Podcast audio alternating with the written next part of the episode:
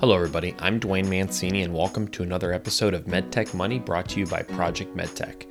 If you need anything from us or would like to suggest a future guest, you can email us at info at projectmedtech.com. If you enjoy this podcast, please subscribe and leave a review. And you can always visit our website, www.projectmedtech.com, or follow us on LinkedIn. If you are enjoying this content, don't forget to check out our other podcast by searching Project MedTech on your favorite podcast platform or by heading to our website. Project MedTech is an interview style podcast on the medtech industry where guests share stories, advice, pitfalls, trends, and innovations. In this episode, our host Giovanni Lauricella and our guest Andreas Forsland from Cognixion discuss how innovating as a startup versus a large medtech player differ, the intersection of medtech, deep tech, and consumer tech, his motivation for why he founded Cognixion, their goal of 100 million voices unlocked, the metaverse and Web 3.0, product adoption in high tech spaces, raising capital for the first time, and his very first steps, getting venture dollars first and then non dilutive capital, why they opened up in Canada, why the seed round was so large, and so much more. So, without further ado, Giovanni's discussion with Andreas Forsland.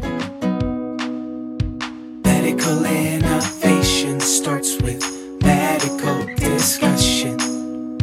Talking about the future and what comes next with Project MedTech. Andreas, Thank you so much for spending time with us here today. This is the MedTech Money podcast series powered by Project MedTech and sponsored by Lifeblood Capital. I'm very excited about this one. We're going to touch on some, we'll call them sexy topics in the industry today. And jumping into it, I've talked to MedTech entrepreneurs and investors around the world. And what I've discovered is that there's no magic or specific formula or even silver bullet on how to raise or invest capital in medtech. So my goal here is I wanted to extract insights to demystify this process and also help those who can benefit from the information now and for future generations of medtech innovators. And so this audience that's likely listening in right now is a blend of medtech entrepreneurs and investors. And what I'd like is to share your stories and advice with what I imagine is that first time founder or CEO who has no clue on what lies ahead of their journey of raising capital. And so I thought the best place to start is from learning from experienced professionals like yourself. And the reason why you and I specifically are here today is we're going to talk technology, which I'm excited about. We're going to get into some brain computer interface dialogue. We're going to talk about you raising capital and that journey of that recent publication, or I should say, press release that came out on that $12 million seed round. We're going to also learn about what's it like raising capital for the first time.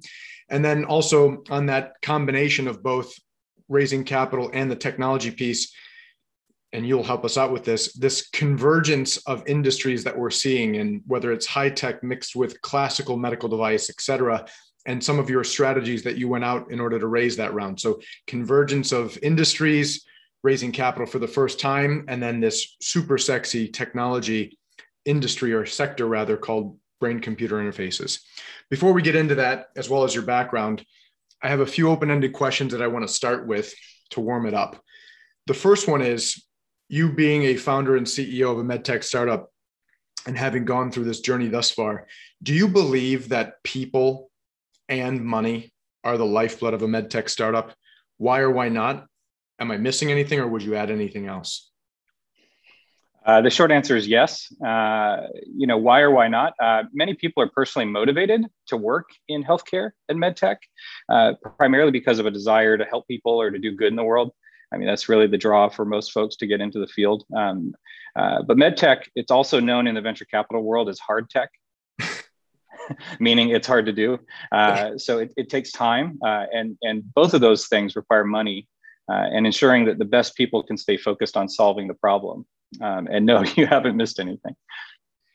And your experience thus far as an entrepreneur, founding a company, all the ups and downs that's come with that, some of the great successes, and maybe even the days that you felt like you had a little bit of pullback. Do you believe in luck? Or how much does luck play into the success of medtech? And whether that's product development or market timing or raising capital as a whole, do you believe in this notion of luck? Uh, absolutely. Um, but I subscribe to the definition of luck as luck favors those who are prepared to be lucky. uh, you know, I kind of uh, use the analogy of being a farmer. You know, so uh, you know, if you kind of take that farmer mentality of planting seeds early and then seeing what blossoms, you know, the farmer can only really harvest what he knows has been planted. You know, and I think that's the case of always putting uh, making sure that you're uh, feeding the industry that you're going to be harvesting later uh, and helping people, whether that's helping individuals find jobs, network, um, actively engaging in the community, um, or building things that that people are really attracted to doing and solving problems. So, so always sort of be planting seeds. I think is my advice. And as this farmer of medtech and this medtech entrepreneur that you are, if you knew what you know now about being a medtech entrepreneur, and you even alluded to the fact that known by the investor community as hard tech. If you knew what you know now, would you do it all over again as a medtech entrepreneur? Why or why not, or what would you do differently if you could? I ask myself that all the time. um, you know, I absolutely would. And because I am one of those people who is intrinsically motivated uh, to do good in the world and to help people, um, if I were only interested in this because of the money, uh, I probably would have quit a long time ago. And, and I'm sure you would ask many other people that have quit um, probably quit for those same reasons, right? Um, uh, but the irony, you know, is, you know, what did I learn uh, that were these inflection points? You know, I think uh, prior to starting Cognixion, uh, I worked in uh, the innovation industry. I was working as an innovation strategist, design strategist within Philips uh, Electronics, and also in a number of other industries. Um, and one of the things we started looking at is when all the way back to the very beginning of a business model and saying how many different dimensions on the business model can we disrupt uh, and so what is unique or novel or innovative um, well when you're consulting a big organization like that on the inside it's really easy to prescribe you know 10 out of 12 areas that you might want to disrupt or innovate but you have to really like if you're using your own money and you're bootstrapping something or going to start to attract venture capital you really need to figure out which of those areas or dimensions you really want to disrupt because it's extremely expensive to try and disrupt many different areas. So, as an example, you can be disrupting on the technology itself, you could be disrupting in IP, you could be disrupting in the customer experience, you could be disrupting in some technical features, uh, you could be disrupting in the funding methods, you know, like how, how something gets funded, like SaaS or other things. Um, you know, so, so thinking about all those different dimensions, ideally, the sooner you can define what it is that you truly are disruptive on and you own that that's it's going to serve you well. So this all plays into this next question, and I'll just ask it very dryly. Being this medtech entrepreneur in hard tech, is it glamorous being a medtech CEO? And your definition of glamorous, whatever that means, but is it glamorous? Is it glamorous? Um, um, you know, the funny thing is, uh, you know, when I wake up in the morning, I do the same things that I did before closing a big round of funding. you know, I wake up, I make breakfast, you know, I take my kid to school, uh, I go to work, I work long hours, you know, I have great people that I work with. Um, so the difference is that we're getting more headlines now, right? And so, you know, you get a lot of headlines. Obviously, that can get to your head. So, I, I, I think what's really cool about sort of the fact that we're working on something that's being perceived as being white hot in the industry right now is it's kind of like a, uh, if you're a surfer and you've got you're wading in the water and it's flat and then the sets start to come in right? You know ride the wave man you know but but at the end of the day it, it's all about execution. Uh, and so we're still just heads down focused on building the most amazing platform we can. Uh, and you know th- that's really kind of where we're focused and where i try and keep my my attention. And then you mentioned the name already Cognixion what does the name of your company mean? How did you arrive at that name? Well, the fascinating thing is, well, cognitive computing is definitely thinking about AI and the ability for AI to augment uh, or truly augment an individual. So, not replace someone's abilities, but truly enhance their abilities. That's really the core of what we're doing. And so, Cognixion, when we think about this, is really a neurotechnology startup. Uh, and we're focused on building a platform that we call assisted reality, kind of like augmented reality, but it's applications with a purpose that help people um, you know, uh, adapt, sort of enabling technology to adapt to the user like a prosthetic, uh, that it learns about the user and can adjust itself to the user so the user becomes uh, more capable uh, over time. So thinking about it truly as an AI, as a prosthetic. But we're focusing not necessarily as like bionic arms and things like that that other folks are working on. We're thinking about it much more as the software layer, uh, sort of the I/O, the input output, or the interaction layer uh, between a, pe- a, person and another person, uh, or the interaction layer between a person and the built environment, like smart homes or other kinds of connected IoT controls. Um, that interface between a person and, say, mobility. Uh, in the case of someone with a disability, it could be a motorized wheelchair, it could be a cobot or a robot or some other kind of capable uh, assistant. Also, content. How do you interact with content uh, when you're not speaking uh, or if you have limited physical abilities?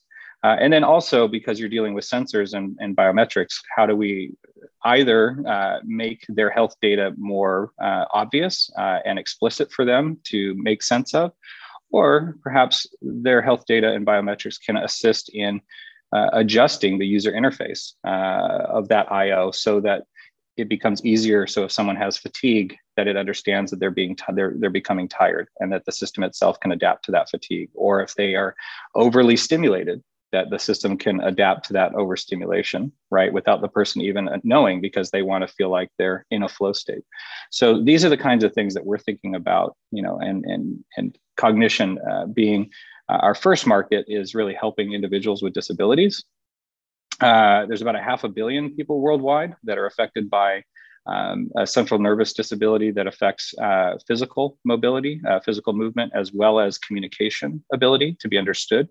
Uh, so, of the half a billion, we as a company are on a mission uh, to unlock 100 million new voices in the world, right? So, you think about Stephen Hawking as, as a fantastic example. Why does he get to have all the fun? Why does he be? Why is he the only famous person that is unable to physically control his body and speak, but has you know the spotlight on him? So we we really as a company we we see Cognixion as being kind of the Nike for disabilities. Like Nike says, like to athletes, just do it well Cognixion really represents for people with disabilities i can do it that sense of independence and agency and we want to be that platform that people really become kind of their own best self love that well not only are you mission driven you're in the white hot space of technology and you just closed a huge round of which we'll get into the mechanics of so all those listening in right now there's clearly a reason why Andreas Forsland is so happy, and if you if you look at his LinkedIn profile photo, you, you can tell that he's very happy in that photo. um, but the man behind the voice thus far,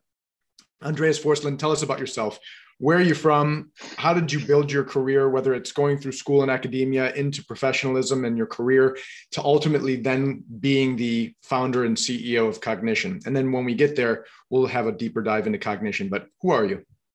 who am I? Um, wow. Uh, that, that's a that's a big question. Um, so so I I guess just on a personal level, um, beyond school and anything, I, I grew up uh, in a kind of unusual childhood, right? Like my father uh, uh was born in 1901, uh, so my dad was 73 when I was born. Uh, so um, so so I looked at the world in a very different way.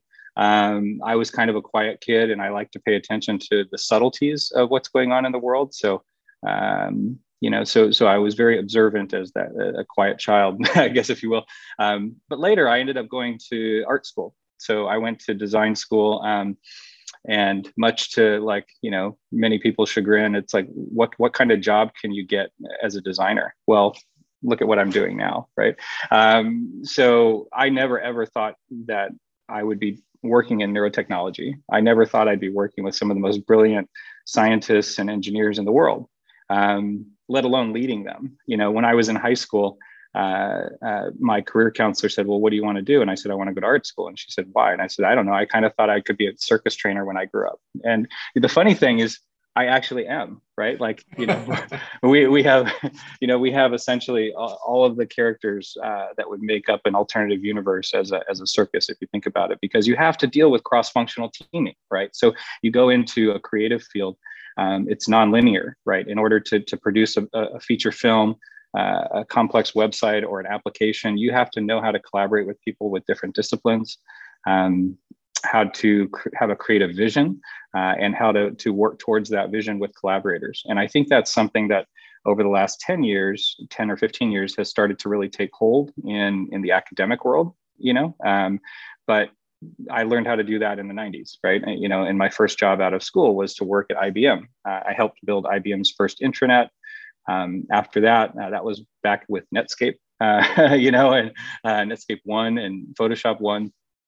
And then, uh, you know, after that, I was involved with a whole bunch of firsts. Um, I, I, worked with Bank of America, and Nations Bank, on the very first online banking system. The very first check, electronic check that was ever uh, issued, came through an application I designed. Um, um, yeah, I back when Flash was launched, Micro, Macromedia Flash, if you've heard of that or remember that back in the day, um, I was creating the very first um, banner ads on websites that actually had commerce inside of the banner itself. So you could have animations and actually transact with a banner with the idea of like, could we take point of sale out to the user as opposed to clicking through to a web page? Could I take the shop directly to the ad? Uh, you know, so really thinking differently throughout my whole career um, about how you could use technology in very different ways. Um, and then later, I I went to uh, Progressive Insurance. Uh, actually, I was the creative director there uh, for their customer experience. Um, so I got into fintech and insurance. And then uh, what I did there, which was interesting because they, they said, hey, we're going through a major rebranding. We're splitting the direct channel from the indirect channel, and we needed to rebrand this indirect channel. But on the direct side, progressive.com, um, they wanted to go through a redesign. Well, the funny thing was back then, the homepage uh, essentially they were looking for ways that they could find incremental growth uh, in the business. And so I just did a quick heuristics evaluation of the web page, and I, I told them, I said, hey, did you know that your buy button, your buy and quote button is below the fold? And 50% of the time that that homepage is rendered, the graphics are broken. So if we fix the graphics and bring the buttons above the fold, what will happen? Well, the company realized an extra billion dollars the next year because of just making it, you know, so you don't have to like solve the hardest problems by tackling the hardest problems. You just have to look at it for the solution, you know, and, and really think about it that way. So after that, I went to Progressive, uh, or excuse me, uh, Philips uh, in their design group. So uh, like IDEO or Frog Design, they have an internal design group that's focused on uh, innovation um, and sort of the full life cycle of value creation uh, at, at Philips. Um, so uh, so I worked at Philips uh, across healthcare, uh, consumer electronics, and lighting uh, to help as an innovation strategist and a design strategist. So I worked with corporate control on their sustainability reporting, reframing their messaging to analysts. Um, feedback was the year prior to me getting involved with um, Philips was that analysts were saying that Philips didn't get it and they were getting negative ratings on the on the street. Uh, we helped reframe their story uh, around purpose and linked all of the different business units to that purpose. The very next year, analysts were giving them high marks uh, as a company. I mean, that's just communications and messaging. Uh, you know, um, getting into product development, uh, I, I, helped uh, create the first netbook, launched a new laptop for emerging markets in Brazil. Um, and uh, anyway, so so so how how did I get into this space? Right, you know, kind of a long and journeyed path of first um, really thinking creatively about how to solve problems, and realizing that you don't need big teams to solve to do big big projects. Right, so we still have a very small team. Um, and I think that was one of the things that was really attractive to venture capitalists was like, how in the world, like disbelief, like how could you create something like what your ambition and your staffing don't match like how do you do that? And it's like it's all in aligning head and heart and hiring the right people to join you on the team. Um, mm-hmm. so we call our individuals high capacity you know team players right? It's like these are people who think the way i just described non-linearly uh, and can figure out how to address issues without necessarily long drawn out uh, sort of timetables love that and, and that ultimately led you to then founding the company right so i mean when you went from working at companies did you just have this napkin idea at starbucks one day and you're like that's what i'm going to go after or how did that actual aha moment happen uh, it was a while ago. Um, uh, it was a personal thing. Uh, so my mom, uh, she came to visit for her 70th birthday uh, here in Santa Barbara, California. And when she arrived, she wasn't feeling well. And then shortly after she arrived, she was admitted into the ICU with pneumonia, and it was pretty aggressive. It went into septic shock and kidney failure, and so she was put on life support. Uh, she survived, but it was weeks in the hospital and then months of recovery and rehabilitation. Uh, but when she was in the ICU, she was on a ventilator. And so that was my first exposure of how fragile life could be uh, when your communication is stripped away from you, right? Uh, you know, so she was conscious and aware of what's happening, but because she had so many wires with systems monitoring her body plus uh, intubation, um, they had to restrain her uh, to the bed. I mean, that's just kind of standard protocol as you restrain the arms, um, especially when you have sed- sedation in and out. Uh, and then she she had this tube in her throat, and so uh, I had to communicate for her. And I so so what that meant is that I had to sit by her side 24 7 uh, for weeks, um, essentially waiting for the doctor to make his rounds, uh, his or her rounds. Uh, and so the rounds would happen once a day right and so if you missed that like if if if i had to go to the restroom or go to the restaurant or step outside and i missed the doctor i'd have to wait another 24 hours to talk to the doctor oh, and wow. so that's it's hard right and so um, i started thinking this was in 2012 and so i was i was working at citrix at the time uh, which i uh, skipped but uh, so i left philips and i went to work with citrix uh, in their software as a service division um, and so I was managing a huge team, uh, about 60 people worldwide. Uh, so we had three different locations. And so I had to sort of keep up with what I had to do while I was by her bedside in the ICU, communicating. And so after she was discharged uh, about a year later, that sort of stuck with me. Uh, and I attended a startup weekend event, if you're familiar with those. It's like a 54 hour hackathon kind of event where it's not just hacking, it's actually you're pitching a full business and a business model. Uh, and um, I had been a mentor in those startup weekends uh, for several years. And then uh, I decided I'm going to pitch this idea of a little um, gesture controller, like a little Riverstone kind of thing that some that she could hold in her hand if she were in that situation again, that she could hold in her hand, and it could be paired to an app that could speak uh, or monitor her her status, her activity level. Uh, and so in that weekend, I essentially we built a team, market validated it uh, through street interviews, uh, visited with you know Braille Institute and rehabilitation centers and hospitals over the weekend, uh, storyboarded out all the different use cases with, for this kind of technology. And part of our team actually 3D printed, prototyped, and actually designed a circuit board that worked that could actually send a, a ping, two different distinct discriminating pings to a mobile app, all in a weekend. Right? It was it was pretty pretty rad. Um, and we ended up winning that startup weekend contest, and I was like, well, that was cool. Uh, but then we thought, well, do I want to sort of stay in my day job or do I want to pursue this higher higher benefit? Right? Like it felt like a calling, uh, and I decided to leave a pretty high paying, influential job, and I said, let's just go for it, right? And uh, and that's sort of what started this. That's awesome. So that led you to Cognixion. Here we are. There's a, obviously personal connection behind it. You're in a hot white space right now. You've alluded to what Cognixion does but let's just deep dive. What is Cognixion? What have you built? And if you frame it from a elementary or very layperson uh, terms, like where you meet a random person at a bar and they have no idea about technology and medical backgrounds, et cetera, what can we expect to understand what Cognixion is and how and what you've built?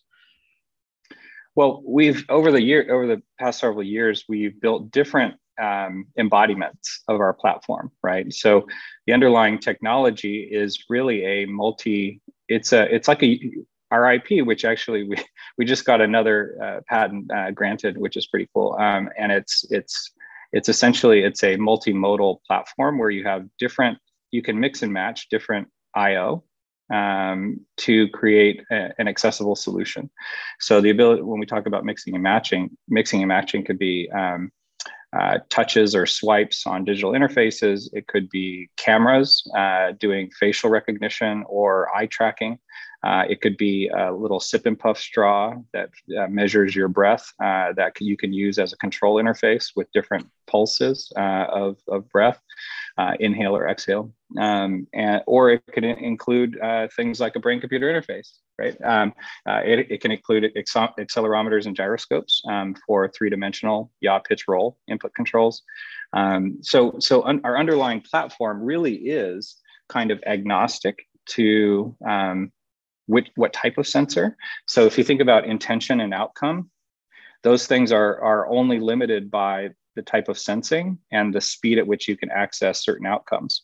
So it's the ability to take a brain computer interface coupled with like motion detection, yaw pitch roll, and we can combine that in an AR headset with uh, essentially a BCI plus AR together into a single system and essentially have a complete control interface um, that doesn't require really any calibration. Um, there's not a lot of uh, training that has to go into the system itself. So, what we call time to value, TTV, um, is accelerated. So, if you're familiar with brain computer interface work or EEG or any kind of biotech, uh, bioelectronic stuff, um, it takes a long time to set it up and then get it calibrated and get it going. And so, but usually in a research environment, it might take an hour just to do a, a research study, and you spend 45 minutes in the setup and teardown of that. Where what we've created is something that you can literally put on, turn on, and you start start using it, right? so, um, why does that matter? Well, the augmented reality interface itself that we have built into the system, it's kind of a general purpose system. So we can create any app that we want um, that can be controlled with head movement or BCI. Um, and so today we've got a number of applications that we're creating for our customers. Uh, so one of those applications is a communications interface where they can control predictive keyboards, uh, stored phrases. Um, uh, the corpus itself, the language system itself, can adapt to the user and learn the user's sort of unique vernacular, how they communicate, tone, and stuff. Um, so there's a communications app that that that we built uh, that we're going to be making available with the system. Uh, we also partnered with Amazon uh, Alexa to integrate Alexa inside of the system, so there's no other hardware required at all. So you can you can send cues directly to Alexa within the AR environment, and she responds inside of the headset, um, which is really cool. Um, the headset has Bluetooth, Wi-Fi, and 4G uh, LTE cellular built in. So it's also a go anywhere headset. Um, so imagine that you could remotely control anything through an Alexa skill, and you don't have to actually be there. Um, and you can do that all within the in, within the system. So, um, and so these are these are some of the things that you you can do. So so our whole thing is positioning this wearable initially. Uh, as a prosthetic for insurance funding. So, insurance will fund this device um, as number one, speech generating device, number two, environmental control device for controlling your environment. And then third is a potential for integrating into um, mobility controls. Um, so think about a joystick for a powered wheelchair. Well, this system could replace that um, and also augment the person's ability of understanding information around them. So you think about Niantic or like Pokemon Go, or you know the ability to have ways uh, in your visual heads-up display of like what's going on around you. Um, that's all possible now with this kind of technology. So, you know, our goal again is like 100 million voices unlocked. Um, but that's just the start because you're going to see a, a, whole different world uh, where people are going to be doing more out in out and about you know unlocking friendships much more independence um, cruising around up and down the streets in, in wheelchairs with Cognixion One headsets on, saying hello to people, ordering coffee at the barista, um, opening and closing their own doors, you know, doing whatever they want, right? So I'm going to try to summarize this because you, you, gave a really great description of what you're trying to build. So j- just from the human experience perspective, this is a lack of a better phrase, helmet or a wearable on the head and then there's a shield in front of the eyes where they can see like some sort of heads up display and then have all these abilities to communicate using all these various functions that you mentioned basically enabling disabled individuals to be part of society exactly yeah yeah so if you're familiar with what an augmented reality headset looks like say like a microsoft hololens or magic leap a pair of eyeglasses or um, you know, those are really the only two major ones right now, uh, and us. Um, so it's a it's a visor that has a tinted lens uh, that you can see through, and other people can see you. They see your face, can make eye contact. Uh, but the difference is that we have holographic um, uh, projections onto the lens for the person wearing the headset that they can see different menu items and interact with sort of the world around them. Uh, but they can do it without speaking a word uh, and without having to use any uh, front facing cameras or any kind of um, hand controllers. I'm going to jump into this question just to get definitions. One, you mentioned the assisted reality and you gave some description on that, but I'm going to tie it into this other question. Mm-hmm. This one's for me. Uh, maybe it helps out the, the audience here, but I, I've heard this word over and over again lately metaverse.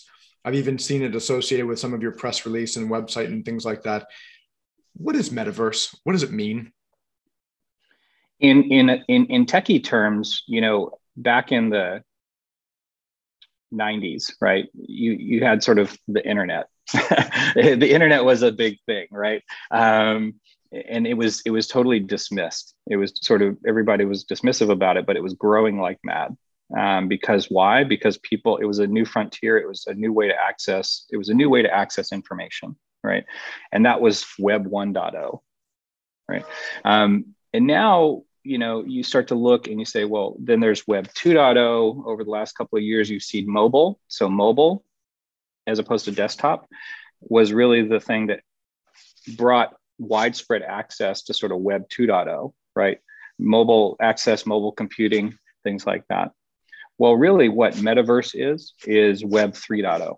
It's the third generation of the internet where it's no longer just about content and content access, it's about information in the real world that is coded. It's like digitizing real stuff. So if you think about cameras that can detect objects in the environment, well, then those objects are no longer just analog objects. There's digital represent data that's associated with that object. So if I'm looking across at a lamp, well, then if the camera recognizes that that's a lamp, it might even be able to query a database to find out where the lamp is from, where I could buy it, how much it costs, um, what the voltage is on it. So there's attributes about real world things that can be picked up and represented to the user with information that you could never access before. Mm. So like that's just an example of the metaverse, right? Is that the real world and the digital world are starting to blur. Um, and most of that has been hindered. I wouldn't say hindered. Um, uh, VR was kind of the first entrant into that, but VR is very much like everything's contained and controlled in a in a complete closed system. Um, augmented reality is where you're looking at the real world and information in the real world is augmented. So the metaverse is kind of actually both of those. It's all kind of munged together. So if you want to have a 100% immersive experience, you might choose to do that in VR. If you want to have a more augmented experience with the metaverse, then you would choose an AR solution. And then this notion of assisted reality, is that pretty much what you just described in a different way? Or what does assisted reality mean then? And how does that tie into Cognixion? Well, yeah. So, so the metaverse is going to have all kinds of things, right? Like recreation, sports. You go to the gym, you're going to go to like a, an augmented gym, right? You're going to be working out at home and do, like you saw with COVID and Oculus Quest and all this stuff. It's like, you know, digital health and exercise and well-being is like the number one driver for uh, adoption of virtual reality.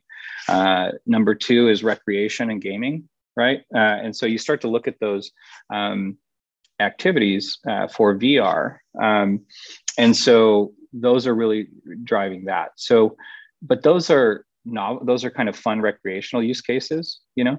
Um, when I talk about assisted reality, it's more about the practical things. You know, what are the things that you need to get done? And so assisted reality isn't just for disabilities, it's also inclusive of things like B2B stuff, enterprise work falls into assisted reality. Um, industry, somebody's working, you know, at a, at a Boeing factory trying to diagnose what's wrong with a jet engine, you know, um, you know, that's assisted reality, right? In a more main sort of broader scope. I have two main topic questions before we jump into the raising capital piece on, on Cognixion. Um, the, the first is this BCI brain computer interface sector that we've been talking about here. And for those, I would suggest certainly deep dive into it. It's a fascinating sector that Andreas is certainly innovating in right now. But this notion of brain computer interfaces and Daniel Hawkins, and there's implantable BCIs, and then there's external wearable BCIs. Mm-hmm. Yeah. So I'm gonna I'm gonna give you this big wide open question. I'll let you run until you finish, and then I'll ask my next question. But this BCI landscape, what's the difference between implantable BCIs and external BCIs? Are there benefits to either or? Um, what's the challenge with that industry, both external and implantable? and then you can wrap it up with the benefits of Cognixion's technology within the BCI landscape. So just talk about in general, and imagine you're talking to a, a group of people who never even heard the term BCI, let alone spelled brain computer interface. Like what are brain computer interfaces? Implantable versus explantable or, or external, and then follow up with Cognixion's benefit. Sure. Yeah. So, so there, BCI or BMI, there's a there's a number of acronyms that sort of represent the same thing, which is um, enabling you know a sensor to be in contact with the body and the and that sensor helps connect the body to a machine or a computer. Um, so it used to be called brain to computer interface but then that's too many. So you drop the two and it's brain computer interface. Uh, uh, but ultimately it's the ability to allow someone to control a machine directly using their synaptic activity in their brain right? Or other kinds of um, uh, you know, blood flow or other kinds of things that can kind of happen in the body. Um, you can use these as um, sensors uh, that can be used to translate into commands or controls. Uh, so, you know, there's a couple of different kinds. You can sort of divide it down the middle and say there's sensors that can be implanted in the body, uh, or there's sensors that can be worn on the body. Uh, so that's invasive versus non-invasive. And so on the invasive side, um, well, it requires surgery. I mean, that's the number one thing that you would have to to to come to grips with is if you want to have a brain computer interface, uh, do you want it in your body or on your body? Do you want to be able to just like take it off and put it in the drawer, or do you want to live with it chronically? Because um, uh, the only way to get it out would be to have another surgery to have it removed, um, unless you're having a dissolvable sort of temporary interface, right? Um, that could be absorbed into the body and excreted. Um, so when you think about implantable um, in medical terms, those are all class three uh, high risk devices, and they're very expensive to make, very expensive to implant, very expensive to support. Um, and they take a long time for the user to learn how to use them. And there are very few people today that have them. Um, there's a number of um, there's one or two uh, industry leaders uh, in the implantable brain computer interface today that have been around for 10 or 20 years. Uh, and then there's some incumbents that you're obviously aware of um, that are in the implant space that have recently been funded, and inc- including one of our partner companies, uh, Paradromics. Uh, so our, our lead investor, full disclosure, Prime Movers Lab, uh, they invested in, in Paradromics as well as Cognixion um, because they too see that implantable and non-invasive BCI can actually be compatible. They can they're totally complementary. It just depends on what the right use case is. Um, so um, I think uh, for the non-invasive side, what we have is what we're using is EEG. Um, that's a technology used for measuring um, the electrical activity uh, that the brain is producing, uh, but it's being picked up with little dry electrodes that, that are touching your scalp. Uh, they can touch the front, you know, the bare scalp, or, or they can uh, be designed to go through your hair, uh, depending on sort of where you want to place those sensors. Uh, and um, you know they're much more comfortable they used to be used to require wet uh, electrodes or gel or electrodes or, or amplified electrodes um, but now you're starting to get high quality signals with dry passive electrodes where you have um, uh, the, which means the cost is going down uh, for non-invasive uh, BCI. Uh, the signal quality is parity or better. Um, due to like some material innovations that are happening and also signal processing uh, work that's happening for dry passive electrodes. So, you know, that being said, um, I'd say the highest and best use case. So, what we've done is we've looked at all the different types of use cases for brain computer interface. Um, and even being agnostic to like why we got this in this industry in the first place, we we always kept coming back around to the problem we're solving today as the best problem to be solving right now for BCI, which has to do with communication and control access. Um, all the enabling conditions are in place for a non invasive solution um, to do that. Um, now, the challenge that I'm seeing is the implantable uh, companies that are coming online now are also starting to line up to that value proposition as well to say, no, no, no, you need to have an invasive uh, BCI for communication and control. And I'm going to say for sure that the signal quality is far better uh, for an implant, but you have to have a craniotomy to get there, right? And most people aren't going to sign up or volunteer for that. Um, Uh, so my thoughts are there's a highest and best use for implantables when you combine it with um, uh, neurostimulation. You can create what's called a closed loop system uh, that you could deal with real therapeutic benefits, right? The ability to have extremely high resolution uh, sensing uh, with local um, actuation of any kind of stimulation that's happening directly in there for things like epilepsy or Parkinson's or other kinds of things that are extremely debilitating. Um, you can even get into digital medicine where you're dealing with therapeutics um, uh, to help actually improve uh, quality of life um, or extend it. So I think saving lives or the quality of life uh, for severe uh, CNS or nervous system disorders, um, an implant is, is worth considering. Um, for practical everyday use, uh, like what we're creating, it doesn't make any sense um, in my mind. So this next chapter of, of, discussion is I'll put a plug in there because I geek out over this topic. Um, it's a very high tech technology that you're building right now. Obviously, once again, using that white hot space that we've been alluding to. Um, there's this book that I'm reading right now, and, and I heard about it and I had to jump on it because it's this topic that's so hot with high tech going against old school regulations and how we're trying to keep up. And it's Azeem Azhar. I'm holding it in my hand right now. It's called The Exponential Age how we accelerate how accelerating technology is transforming business politics and society.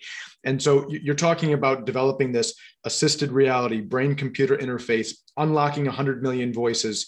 Um, you talked about the fact that bcis which are implantable are class three clearly invasive technology.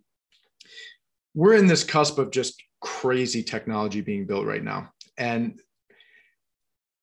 the acceptive the acceptance of this style of technology by ordinary humans the majority of the world in addition to how this plays in technology outpacing regulations and this acceptance of do we actually need this or is this just another thing that's cool and could help out a few people? What's your what's your perspective on brain computer interfaces and that high tech sector if you will mm being accepted by the world and these ordinary humans that most of us are, um, and the regulations that have to encapsulate them. Are we really ready for things like this that you're building? I think some parts of the market are are literally dying for it. Uh, they need it, uh, right? So it's there's a high need in certain parts of society. I think for the rest of us who want to use uh, BCI for gaming you know it's all about hype and it's all about aligning expectations. Um, and typically hype and expectations around using bci for mainstream use cases has a lot to do with things like latency um, speed battery budget you know some really practical things um, that have and signal you know accuracy. So there's a bunch of fundamental things that have to be um, made more robust and more reliable before I think it, it would make sense to sort of start to build a lot of hype uh, for mainstream applications. Now, there's some, I'm kind of putting some boxes around that because my point of view is creating a real time, like a real time prosthetic. Um, so if I want to use a brain computer interface to control something, then my expectations are really, really high right? But if I'm using a brain computer interface to log data over long periods of time, and I might eventually, like, I might refer to an app to like analyze my sleep data or these other things, like that's asynchronous analysis. So you're doing offline analysis of data. That kind of stuff's sort of like right here and right now, right? But the ability to have sort of that super high speed, super accurate control interface where I have, you know, more than six degrees of freedom to be able to control things and move things in a way that would you know be sub you know sub 200 millisecond kind of response rate. I mean we're talking like super fast super accurate. I think we're a ways from that. Now Cognixion is working towards that but what we're doing is on our roadmap we're saying at what point will we hit that inflection point? And at that point we've crossed the, the threshold to say now we can actually start to talk about other use cases that are out there that are more mainstream. But for now you know, given all of the sort of performance criteria and reliability, robustness, accuracy, speed, you know, our use case is exactly well timed uh, for the market. So now we're going to jump into the whole capital raising piece in your most recent press release on you raising a $12 million seed round. Typically, we don't set this much of a background in terms of going into the capital raise, but you're involved in something so sexy, so high tech, so futuristic, mm. but also um, complex in, in, a in a good way, right? And I think the audience listening in right now finally has the story of brain computer interfaces, metaverses, assisted reality, like you're building. Raising capital for something like that. Here we are, finally at this conversation.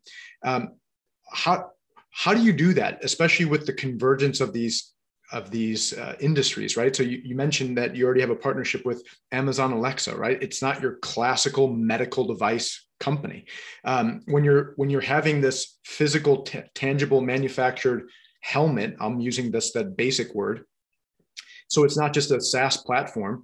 Um, you have actually a regulated tangible product so we'll call it medtech but it has all these high tech components to it and these partnerships with amazon et cetera i mean when you sat there and years ago, even though you had the idea, and you're like, okay, I have this idea. This is what we're going to build. I'm going to quit my high paying job. I'm going to start and do this awesome mission. When you started realizing that you had to go out and raise external capital for the first time, right? So even mm-hmm. now yeah. that we learned about your history, right? Like you've never raised capital before. Now here you are. Mm-hmm. How do you even do that? What was that initiation and aha moment of, okay, here's my idea now what do i do for capital? What, what were your first steps? Who did you go after? Um, the first thing we did is we we brought on a couple of advisors. Um, and so um, and in retrospect i don't know that that was the smartest thing to do. Um, you know so, so so we we we took kind of a, a we we tried a bunch of different funding methods, right? So we we tried crowdfunding on Indiegogo with our very first product, which was that stone, which kind of preceded the Cognixion One headset. Um, so we did crowdfunding, so we know what that's about. Um, uh, you know, then we uh, did an accelerator, and so we tried that, uh, and we built a really killer network of you know this is like planting seeds right like the accelerators are a great seed maker because uh, you can kind of plant some seeds and and, and nurture those. Um, we did angel, so we did an angel round uh, as a first seed one angel round. Um, and then we did a bridge, right? So we were like, oh, we ran out, you know, we were running a lot, you know, needed more capital. And so we had to do a bridge. And then we did a series C2, which is what we just did now. So, you know, all that being said, you know, had we had a chance to sort of do it all over again, um, what would it, we have done. Um, most of the indicators were use non-dilutive funding as early as you can, right? So anything you can do to to to use non-dilutive funding to strip away risk, because ultimately you're going to hit an inflection point where you're going to need a lot of capital to sort of see something all the way through. It takes a little bit of capital to build a proof of concept. It takes about three times that to build a real a real proof of concept, a real prototype, right? That could actually go into manufacturing. And then that last mile takes a lot of money, right? So it's like, you know, it takes a lot of money. And so understanding kind of, you know, how long, how much money are you going to need to get to break even? You know, it's extremely hard to predict that. It's it's super hard to model that when you're first getting started. Um, so if I were to model it all over again, I would have a much more realistic uh, perspective on, you know, cumulatively how much money would be required um, I would have a better idea of what kinds of funding options are sort of just right, like Goldilocks for different stages. So, so uh, what's useful, and I learned this uh, uh, uh a couple of years ago, uh, is uh, the TRL scales, technology readiness level scales. Um, NASA pioneered those, um, and thinking about like a TRL zero is like a napkin sketch. TRL nine is it's robust enough to be shipped uh, into outer space and run autonomously on its own, and it can almost fix itself. Um, so, so you're somewhere on that, you know, you're somewhere on that spectrum, and then figuring out, okay, what funding sources line up best for different stages of those TRL zero, TRL one, TRL two, three, four, five, um, and not getting too far ahead of yourself because some people want to start going into the venture capital fundraising too early uh, and then that becomes a huge distraction right you end up sort of chasing and and, and you're kind of running straight in you're, you're hopeful that you're going to be lucky um, because you're hopeful that someone's going to look past your shortcomings and that you're actually not ready yet for venture um, or you might not be ready for venture ever depending on what the business is or the product, right? And so just getting really clear is this actually a venture capital backable idea? Um, if so, how much? And if you figure that piece out, then then the next step comes with well with who?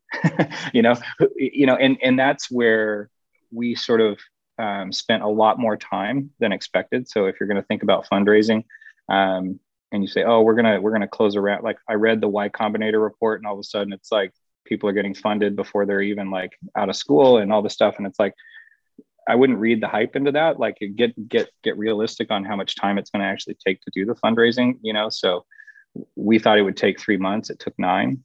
You know, um, so you know, and and that was like six months of like heavy DD, like heavy diligence. So if you're working backwards, you need to make sure you have enough capital to even make it through the diligence process, right?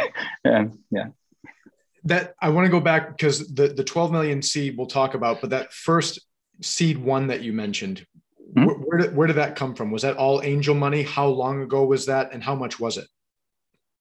Yeah, we did a uh, we did a seed one in 2017, uh, and that was a uh, it was originally going to be a seven hundred fifty thousand dollar seed one, uh, and it was oversubscribed, so we took on 1.2 million uh, on that seed one, um, and then we got some additional grants. So uh, after that, we opened up a, a, a R&D center in Toronto, Ontario.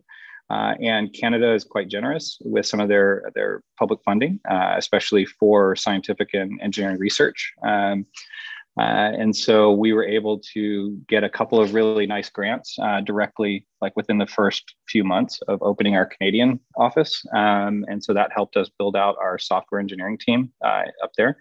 Uh, and then it also helped us with accelerating partnerships with healthcare and universities um, to work with. So that that that was really you got you have to have sort of a you know a venture plus a non-dilutive strategy. You got to you got to kind of work both of them at the same time, um, and one helps the other, right? So venture capitalists are not against uh, non-dilutive stuff they're excited about it so if you can line up grant money it actually makes the venture go further uh, and it's it if you can if you can attract grant money from like nih nsf sbir sttr stuff you should absolutely pursue those because they also reduce the perceived risk for venture to say if you can if you can get through the diligence process with the government on these programs then you, you know you're you're kind of in rarefied air you know like so if you have an nih grant fantastic. Your odds of getting venture are much higher.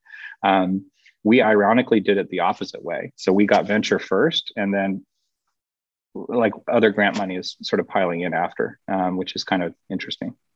And that first seed round, the 1.1 you said that was 1.2. 1.2. That was venture or was that angels? It was angel, but it was actually a priced round. So that was that was the first. It was and and and if you're thinking about it, you need to really uh, there's a book. Um, I, am going to step off camera for a second here. Um, there's a book, and I have it right here. I still keep it, and I don't get any commissions or royalties from it. So don't. um, but um, Brad Feld, he's a well-known uh, venture capitalist out of, uh, I think he's in Boulder, Colorado. Um, he wrote this uh, this book called Venture Deals, um, mm-hmm. and it's literally it's it's it's written for entrepreneurs um, from a venture capitalist perspective of like here's like all of the vernacular of, of what you would need to learn to actually deal with a deal. And also explains like what kinds of terms like why is a venture capitalist asking for certain terms um, how you should respond to those terms things like this. So i would recommend picking up that book. Um, it was helpful for me in just having kind of a little playbook. Um, anytime someone would ask for something in a term sheet, I would quickly jump to it and say, well, what exactly does that mean? And what are the pros and cons and the trade offs? And what am I giving up that I don't know right now? Yeah. Um, so definitely that's super helpful. So you mentioned angels, preparation for VC, non-dilutive funding. Actually, earlier on in this series, I interviewed um, Anish Kaushal out of Amplitude Ventures in Canada, and we talked about the robustness going on in Toronto as, as being an R&D hub and, and innovation within medtech for sure. Um, and also he highlighted the fact that Canada, to use your words, was very generous on their non-dilutive funding or their grant funding.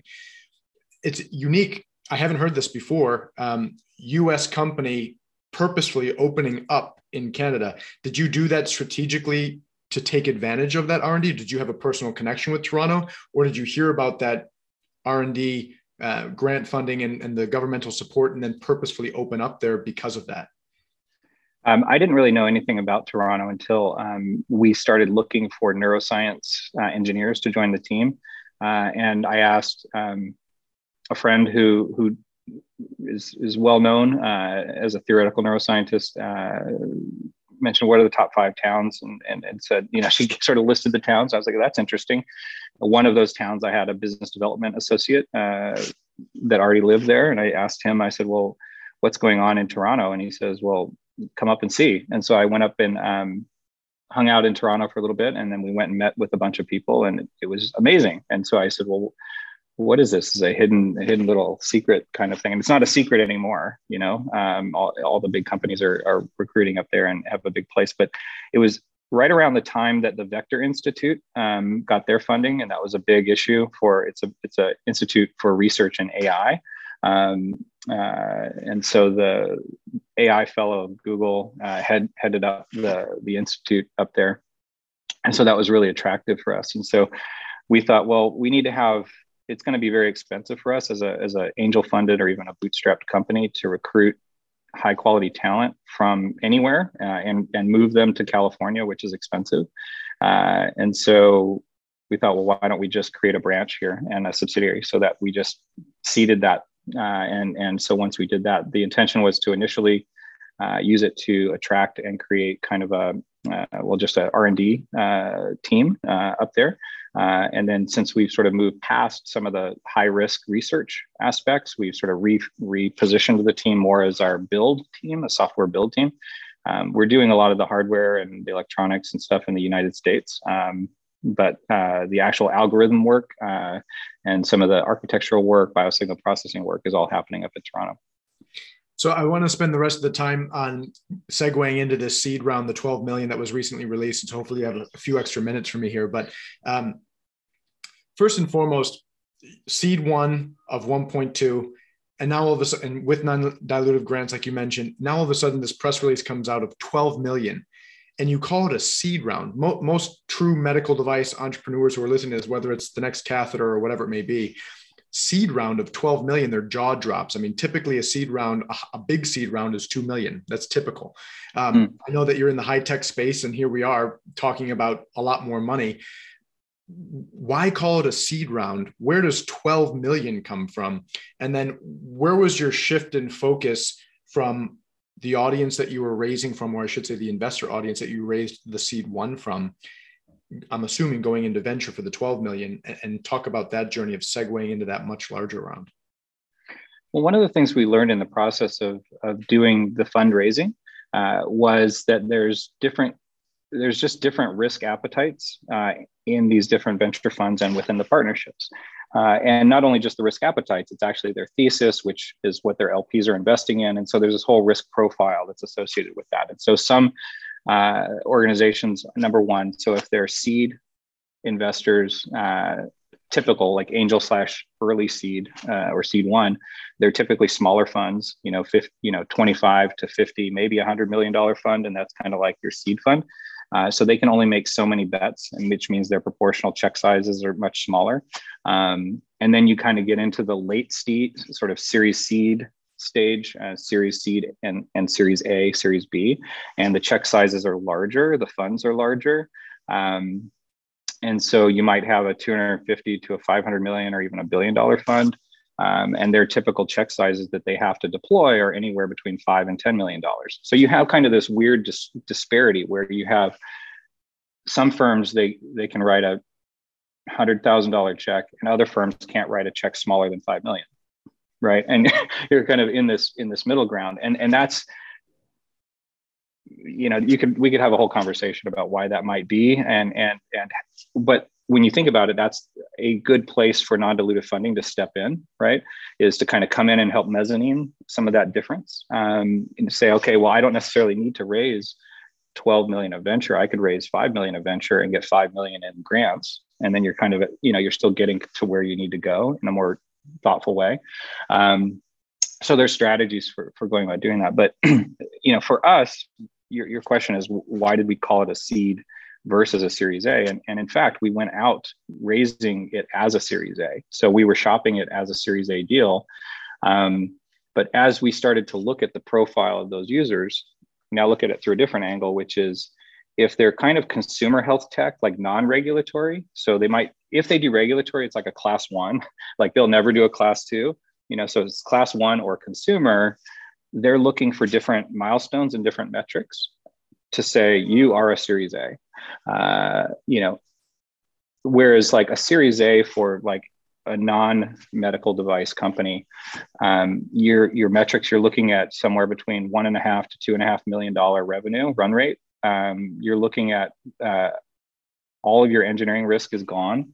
Um, most of your sales and product market fit risk is gone because you've proven it through revenue traction. And Series A is truly a growth round, right? It's like pump a lot of money in, and it's just hire a bunch of salespeople and marketing and go.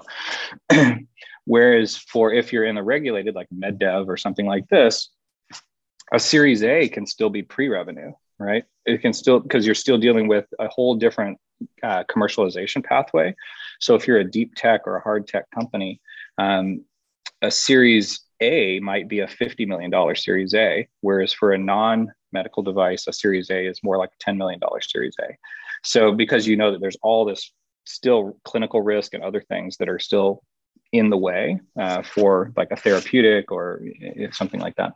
So, we sort of fell more what we, we were pursuing the more health tech kind of side of things and we were always misaligned with kind of where we were with being honest with the technology and the business and what was ahead. And so just by shifting our focus to say, well, we're, we're actually more of a deep tech company than we are kind of a health tech company, all of a sudden the profile of the investors that we were talking to shifted. Um, their willingness to make a larger investment pre revenue uh, went way up. And then also there was a high tolerance for saying the downstream, the next round is going to be an even bigger round because they know it's got other kinds of risks to like going to market through say a provider network or dealing with payers and other kinds of things which have a longer time horizon um, and are more complicated. So so i think that was the one shift where we sort of acknowledge we're, we're deep tech. And when we talk about deep tech it's ai bci you know ar so you sort of do a venn diagram of all the deep tech stuff that we're doing. Um, the the least deep tech part of this was the market right? Um, which was very appealing to say hey we've actually taken away a lot of the engineering risk the science risk. We've taken away a lot of go to market risk by advancing a lot of the work we're doing um, by creating a, an advisory council of end users and customers and, and key, key opinion leaders um, you know, we've got 150 people that we have in, under NDA that are all kind of like an advisory council for us um, that represent our target population, and we interact with them on a very regular basis to to sort of de-risk and vet some of the work and improve what we're doing. Um, so we co-design with with our end users. So all that being said, like how did you raise such a large seed? It's because we've taken away a lot of risk, and we've positioned our company as and honestly saying this is a deep tech thing, and we've sort of said let's let's forget that you know originally one of the mistakes was we thought that we could disrupt the industry with the b2c model like a saas b2c model. We thought oh that's going to be hands down. People want to basically have a low cost monthly payment for some of this stuff. And it was wrong so wrong. Um, some people do um, but the bulk of people that would be best served with this kind of technology most are rely on insurance um, or they don't want to if you think about you're paying a monthly fee for your voice like what if all of a sudden you couldn't make that next monthly payment? Does that mean that you don't have a voice anymore? I mean people want like there's a there's a psychology around like who can take something away once they get it and knowing that someone wants to buy something outright or they want insurance to pay for it and know that insurance will continue to pay for it because as long as they qualify for insurance, it takes a lot of the anxiety away from the purchase uh, and the recommendation. So we just accepted that and said that's an area that we're just not going to try and disrupt right now. you know, go go with that um, and accept that that's how things get paid for. Um, we're disrupting on all these other areas anyway, um, and I think once we accepted that, then we it became obvious that we are a med tech company. So you, you mentioned deep tech and this this switch on your audience, just to make it clear for me at least, I've talked to a lot of SaaS companies within the medical device field that, that are going after med tech as clients. It's more B2B. And um, in order to raise money, they had to look at multiple markets in terms of investors, right? They, they went after the pure we know everything about SaaS investors, but not much about medtech, or if anything about medtech. But we know that you're you have a business model, commercialization, et cetera. So we're we're your SaaS investor. We're going to jump on your board as a SaaS investor, and then because their audience is medtech, they they wanted to understand that psychology as well as the benefits of understanding who to talk to, et cetera. So then they mm-hmm. went after classical medical device or medtech investors and then they ended up getting a medtech board member as well. So they had medtech mm-hmm. and SaaS because they were a SaaS-based platform going after medtech. When you did that shift in your focus on audience mm-hmm. for for investors, mm-hmm. you mentioned health tech, deep tech. I mean, did you reach out to the most classical catheter medical device investors and they were like, thanks, but no thanks? And then you realized that you had to go to a little bit more AI, AR, out there style investors in terms of some of the high tech stuff? Is that why? Because you just learned your audience? Yeah, you know, it, it, um, yeah, because we we're not like a single widget. Like there's a com- lot of companies out there, medtech. Like you use a catheter example, it's like be the best darn catheter in the world. It's like that's a very focused, narrowly defined kind of thing. Um, because partly what we're doing is a bit of systems integration. Um, we're more of a Venn diagram, so we had to be very mindful of not putting too much uh, emphasis on one of those circles in our Venn diagram because then you become overweight in one area um, from an investor, like a cap table perspective, you know, uh, and saying, well, um, you know, so so we looked at you know AI, um, uh, deep tech, sort of neuroscience, uh, uh, health tech, and then social impact. So those four areas were really important to us. So social impact represented family office. Um, uh, health tech represented corporate. So, corporate on the health payer provider side. Um, AI could be corporate or could be VC, and deep tech could be corporate or could be VC. Uh, thinking about science. And so, where we ended up was uh, we talked to about 200 VCs over a nine month period, and, and ranging from life sciences, pharmaceuticals, implantables, non implantables, um, consumer health. We, we, we covered the gamut, but we kept coming back to who are the ones that are like that right composition. And so we ended up going with Prime Movers Lab as a partner. And so, and this wasn't really just a one way interview. So it was mutual diligence. So there it truly is like partnership. Um, so Prime Movers Lab uh, from a deep tech science. Uh, Northwell Health. Uh, so Northwell is a corporate venture group of Northwell Health Systems, New York State's largest health system. Um, they're they're working with us on the health tech side.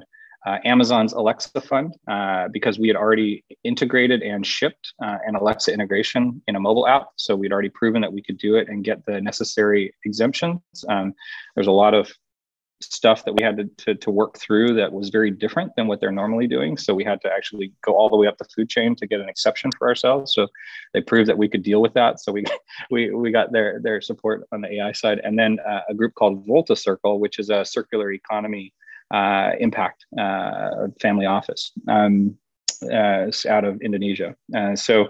Um, those were the four that we ended up going with, plus uh, pro rata participation from existing shareholders. Um, so, um, yeah. yeah. So, so not not to overly simplify what you just shared, but for all those entrepreneurs listening in right now, uh, you know, even if you do have your classic catheter device, right? But the, the summary, the summary, the summary of what you just shared, at least for me, is know your audience and know what you want in terms of value from your investors. And and sometimes if you have a healthcare bend to your technology, go after those healthcare or health tech investors.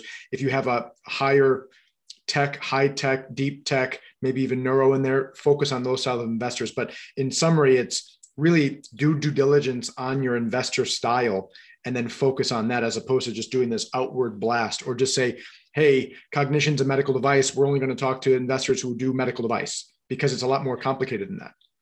Yeah, and also think about because at this stage, especially, um, these are it's hard to get rid of anyone, right? you know, so you can you can let go of employees or whatever you can you can terminate advisory agreements but when you have an investor it's very difficult to un, you know unwind a, a, a, poor decision there so take you know if you can uh, take your time uh, and uh, make sure you're bringing on the right partnerships, um, right style, right culture fit, um, and to your point, uh, saying, well, what do we, what does the business need besides money? Like, what what do we need over the next two years, three years that we couldn't get without a partner? Um, and what kind of partner could help you achieve that, right? Um, and so that's something to look forward to. So if it's you know help with getting through the regulatory process or FDA or getting through CE, um, look for people who've done that, right? Um, if it's about um, dealing with disrupting payer models or or what have you, then really focus on people that have figured out payer models, right? You know, or that they have a thesis around that. Um, you know, so so really think about your business and go two or three levels deep under the, the business and the thesis because you get a lot of lip service. And if you just visit people's websites, they say they invest in everything, but truthfully, they don't. Um, and you wouldn't know it from the first conversation. My last question here I'm going to take a different spin on this one more on the the human aspect. You andreas as a human being a an individual who sometimes is alone and looks in the mirror other times a father who drops off his child at, at school not an entrepreneur. For those entrepreneurs listening in as a first time capital raiser and all this experience that you had to go through you've given a lot of pearls of wisdom on mechanics of how to assess and what to go through when you're going through capital raises, especially even the book recommendation. But the psychology of raising capital, if you could talk from a human standpoint, is it hard? Is it difficult? Um, does it keep you up at night? I mean, all the things that you a few years ago didn't know about raising capital as a human. What's that psychology of raising capital? Is it tough? Is it draining? Do you make a lot of mistakes? Just any pearls of wisdom from a very human standpoint that you give to the audience listening in right now. Yeah. As a first time capital raiser, what would that be? Um, the first thing that you're going to have to deal with is is just your own ego you know um, you're going to have to get really clear that you're going to hear no a lot and you need to recognize that hearing no is not a personal attack on you. That no is does not mean that you're not good enough right? No is just simply like what i what i tell myself is whenever i hear no i'm actually i i get excited when i hear no right? Because no means two things right? No means no not now right? No is rare, very rarely no in this world, right? No is like, no, not now. So why not now? Oh, okay. If we do these things, then maybe later. Great. I'll make a note and I'll come back later. Or if it's a hard no, you just saved me a bunch of time and money. Thank you. right. I don't have to go back and like, I don't have to get your no to a maybe. Right. Um, maybe is the worst place to be because you're in this sort of constant loop of not sure whether it's a no or a yes. Right. so whatever you do, frame your conversations to get to no or yes as fast as you can. And if it's a no, determine if it's a no, not now, right? Like that is that is the best thing I could do, and it allows me to sleep better at night and not sort of beat myself up um, after speaking to hundreds of people. I love that. Perfect way to end this. Andreas Forsland, founder and CEO of Cognixion. Not only did you give us a huge, awesome background on the BCI landscape, assisted reality, augmented reality, metaverse, but also what is it like to be this first time capital raiser and in this unique field where you are playing with different dimensions health tech, deep tech, neurotech, um, consumerism a little bit. I mean, all these different aspects of raising capital, like you mentioned. So I, I want to say thank you for telling your story congratulations on that huge 12 million series seed and we're looking forward to the progress that you guys are about to make next year. Um, thank you so much for your time today. This is the MedTech Money podcast series where we aim to demystify raising and investing capital. Thank you so much. My pleasure. Thank you for listening to the podcast. If you enjoyed this podcast, please subscribe and leave a review. If you need anything from the podcast, you can always contact us at info at projectmedtech.com. Thanks for listening and have a great day.